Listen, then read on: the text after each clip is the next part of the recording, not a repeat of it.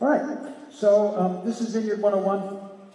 Two big topics for today are salvation and baptism, and while they're so important. And um, so salvation, the thing you have to know about salvation is that it's God's plan. Uh, it's not humanity's plan. Uh, our plan of salvation would probably look like following a lot of rules and rituals and um, uh, you know, achieving certain levels of enlightenment, something like that. But none of those are God's plan uh, of salvation. Uh, so he has a specific plan uh, in Jesus, and that's really helpful. Um, why do we need salvation? You know, what is that e- even about? Uh, and so, to sort of get the concept, we have to realize first off that, that we need to be saved. And um, the reason that we need to be saved is because we've all sinned, and our sin has separated us from God. Um, that's the that's the easiest way to say that. All of us have sinned. Sometimes people, you know, wonder about that. It's really not about being a good person or a bad person. It's just about sin, and all of us have done it. We've all done things we should have done. It happens at very, very young, uh, and it's just part of the process. So. Um, we have a sin nature. Ecclesiastes 7:20 says, "There is not a righteous man on earth who does what is right and never sins." Romans 3:23, "For all have sinned and fall short of the glory of God. 1 John 1 8, if we claim to be without sin, we deceive ourselves and the truth is not in us. So, so this is an issue um, that all of us have, that everybody has in the world. We've all sinned. We've done something that we shouldn't, um, lots of things mostly, and our sin separates us from God. God is perfect. We are not, uh, and because of sin. And so, um, culturally, often what you'll hear people say is, well, that's, it's really just about being a good person. If you're a good person, our culture now believes if you're a good person, then you're good with God. And um, everybody gets to go to heaven, and that's just the way it is. But that's not what the Bible says on the, on the subject at all. It's not even close. And what the Bible tells us is that we've all got an issue. We've all sinned. It's separated us from God. And we can't get back in our own strength. We can't get back by being good. But God makes a way for us to get back. And so um, this sin has caused a problem. It's rebellion against God. It, it uh, sin harms us. It harms others. Uh, it dishonors God, and um, and so sin is an issue. Uh, and the punishment for sin is death. Romans six twenty three. The wages of sin, the punishment of sin, is death, but the gift of God is eternal life in Christ Jesus, our Lord. So so because we've all sinned, that was the punishment that we've earned which includes then eternal separation from God. Revelation 20, 11 through 15. Then I saw a great white throne and him who was seated on it, and earth and sky fled from his presence, and there was no place for them. And I saw the dead, great and small, standing before the throne, and books were open, and another book was open, which is the book of life. The dead were judged according to what they had done, as recorded in the books. The sea gave up the dead that were in it, and death and Hades gave up the dead were in them, and each person was judged according to what he had done. Then death and Hades were thrown into the lake of fire. The lake of fire is the second death. If anyone's name was not found written in the book of life, he was thrown into the lake of fire. So, sin uh, and its uh, punishment are a big deal. Death, uh, which separation from God, and um, unfortunately, uh, apart from salvation, that would be the destiny of all of us. But but God has made a way for us. Um, he's given us a, a, way to be reconciled back to Himself. Um, we couldn't do it in our own strength. I'm just reemphasizing that point. But He's made a way. How did He do it? Well, in effect, what, what God does is that God comes um, in Jesus, fully man, fully God. He enters the scene. John 1 1 says, In the beginning was the Word, and the Word was with God, and the Word was God. Continues on in John 1:14, the word became flesh and made his dwelling among us and we have seen his glory, the glory of the one and only who came from the Father full of grace and truth. So speaking of Jesus entering the scene, um, and he made his dwelling among us. If you were here this last weekend, I talked again about that word. There's actually, he tabernacled among us, and it's a picture of um, uh, heaven and earth coming together again in the person of Jesus. Then Jesus lived a sinless life the, the life that none of us could live. 2 Corinthians 5.21, God made him who had no sin to be sin for us so that in him we might become the righteousness of God. Jesus lived a perfect, sinless life, um, and um, then he takes that life, uh, that perfect life, to the cross, and there he's going to present himself as a perfect sacrifice on our behalf. But um, he knows what it was like to live this life. Hebrews 4:15. We do not have a high priest who is unable to sympathize with our weaknesses, but we have one who's been tempted in every way, just as we are, yet was without sin. So here we have the picture of Jesus living a sinless life, uh, uh, the perfect life that we couldn't live, and then offering himself as that perfect sacrifice on our behalf. 1 Corinthians 15:3. Most of you will know this because we do these verses a lot. For what I received, I passed on to you as of first importance that Christ died for our sins according to the Scriptures. So, so as part of all that had been prophesied, um, that, that we understand from the thread of redemption we talk about that starts way back in Genesis 3:15. This was God's plan for us for reconciliation, that He Himself would come and uh, in, in Jesus live this perfect sinless life and then going to the cross on our behalf where he would die for us. Colossians 1:22, but now he has reconciled you by Christ's physical body through death to present you holy in his sight without blemish and free from accusation. And since Jesus, you know, fully God, um, dies, his death of an infinite and eternal value, and, and it paid fully for the sins of the world. 1 John 2 2. He is the atoning sacrifice for our sins, and not only for ours, but also for the sins of the whole world. So, there on the cross, um, by, by offering himself as a perfect sacrifice, he paid for all our sins. But then he, he takes it beyond that, which is, which is good news, because, uh, because it's, it's good that, that he paid for our sins, that we can be forgiven and reconciled to God. But but there's more to what he did, is, is because uh, he resurrected from the dead.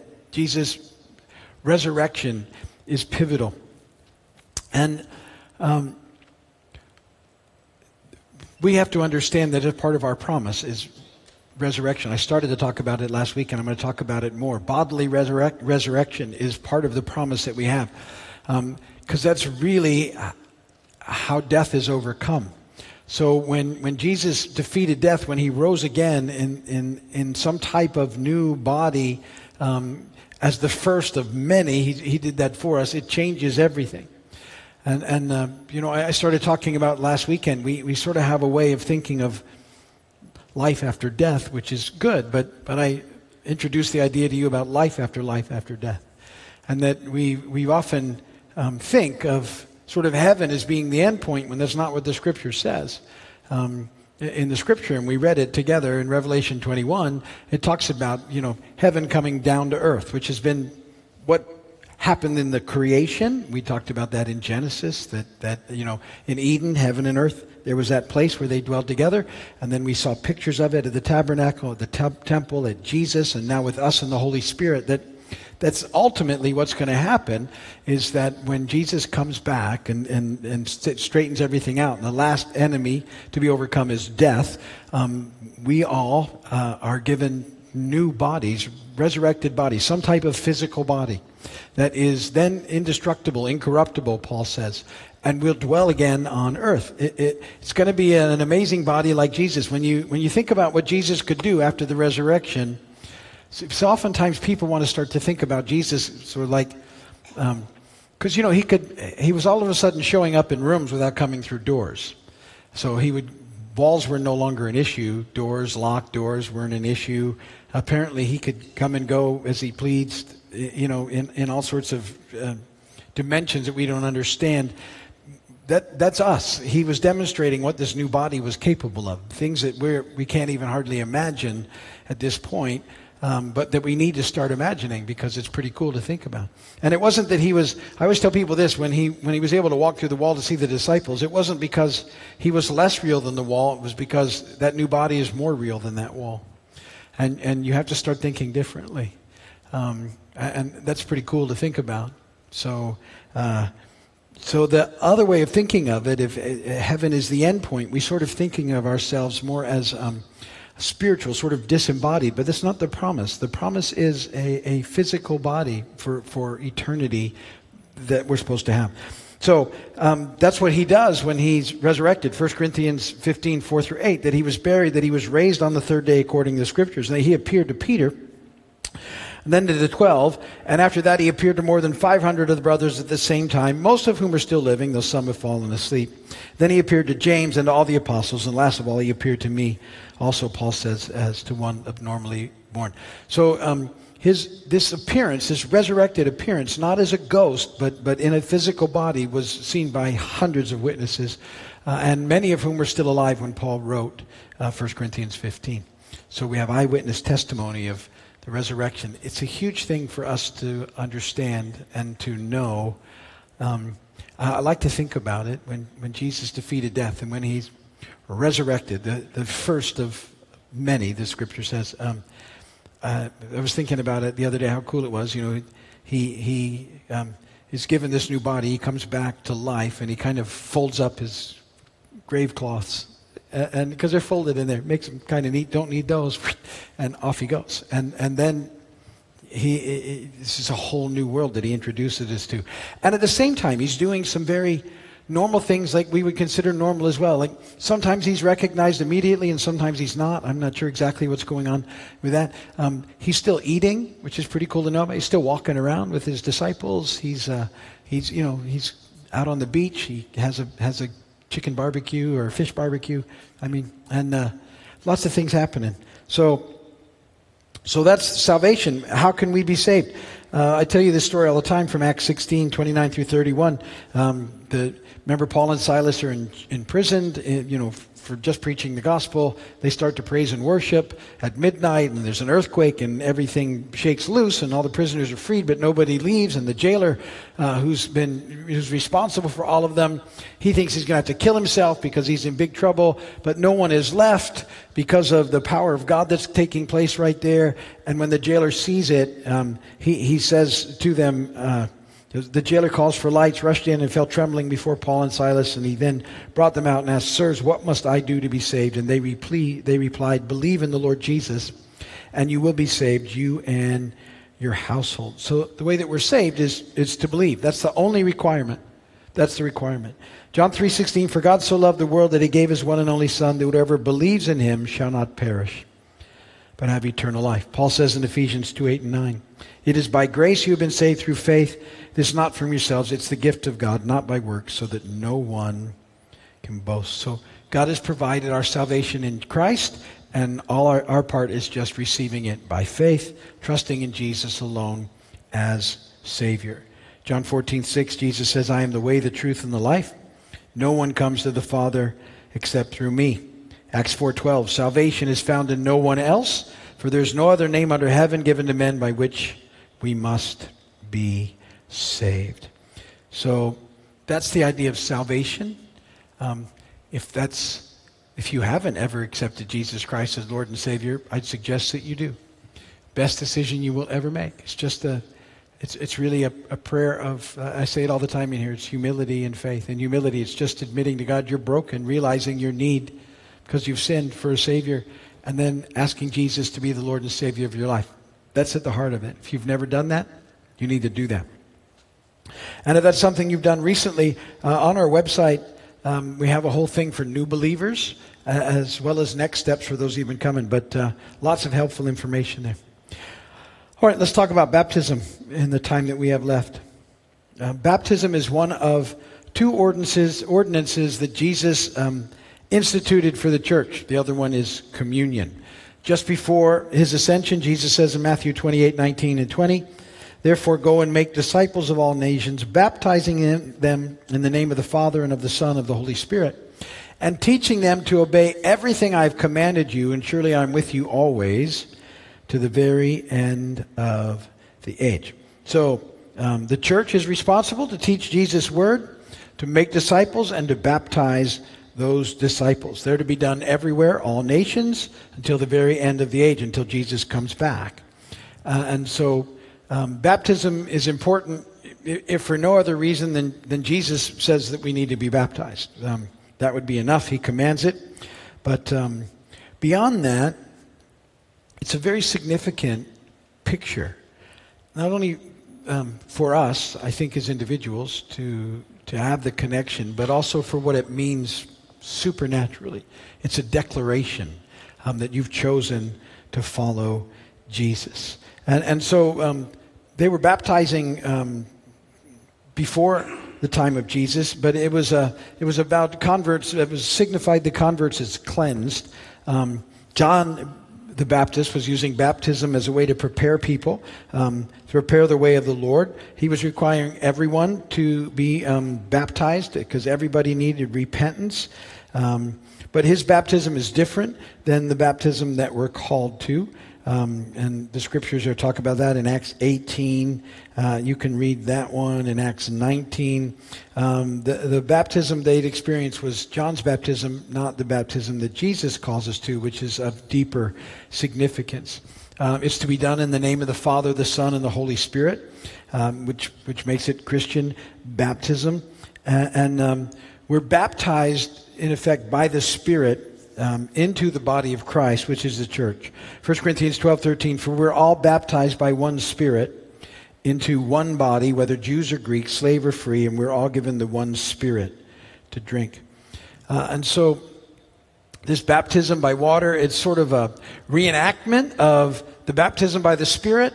Um, when you give your life to Jesus, I keep telling you this that one of the things that happens is that the Holy Spirit comes and dwells in you. That's an amazing picture.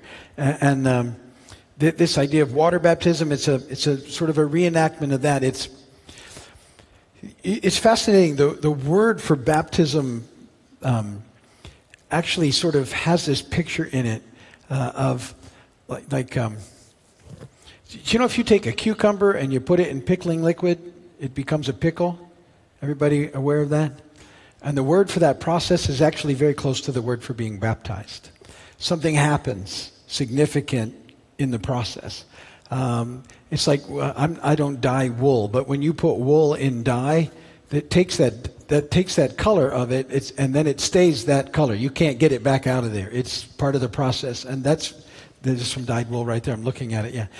Um, and that's sort of a picture of being baptized. It actually changes you in this process. And um, um, water baptism is a, is a reenactment of what happens. So when the Holy Spirit comes and dwells in you, you're changed and, and everything is different. Like a, like, you know, you started with a cucumber and you end up with a pickle. It was still a cucumber, but now it's a pickle.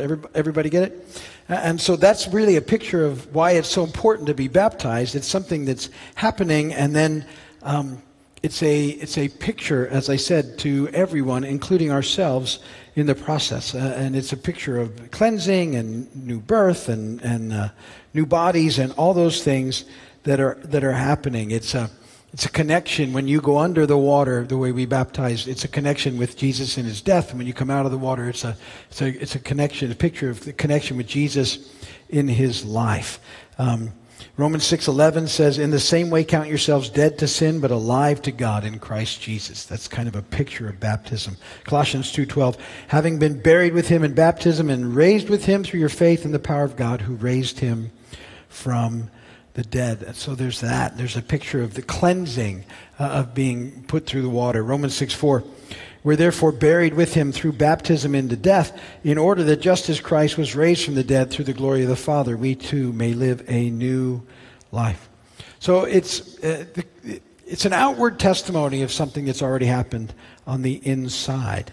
Um, and it's something that we're called to do uh, because Jesus tells us to, so we certainly should do that in the process. Um, and so um, when, you've, when you've given your life to Jesus, you need to be baptized uh, in the process. Uh, depending on your tradition, some people would do that immediately. Um, and, and they would they would insist that the moment you got saved, you got baptized. We um, sort of feel it's an inward thing, it's an outward expression. So we um, we baptize here. Generally, we do it five times a year at Bahia Honda. If someone is insistent on, on doing it quicker, we'll make arrangements for that. But uh, generally, that's enough to sort of handle the flow of people as they're coming to know Jesus to get them baptized. We have another baptism coming up very soon, February 15th. So um, those are always great events, and uh, put it on your calendars. If you haven't been baptized, you certainly need to be baptized.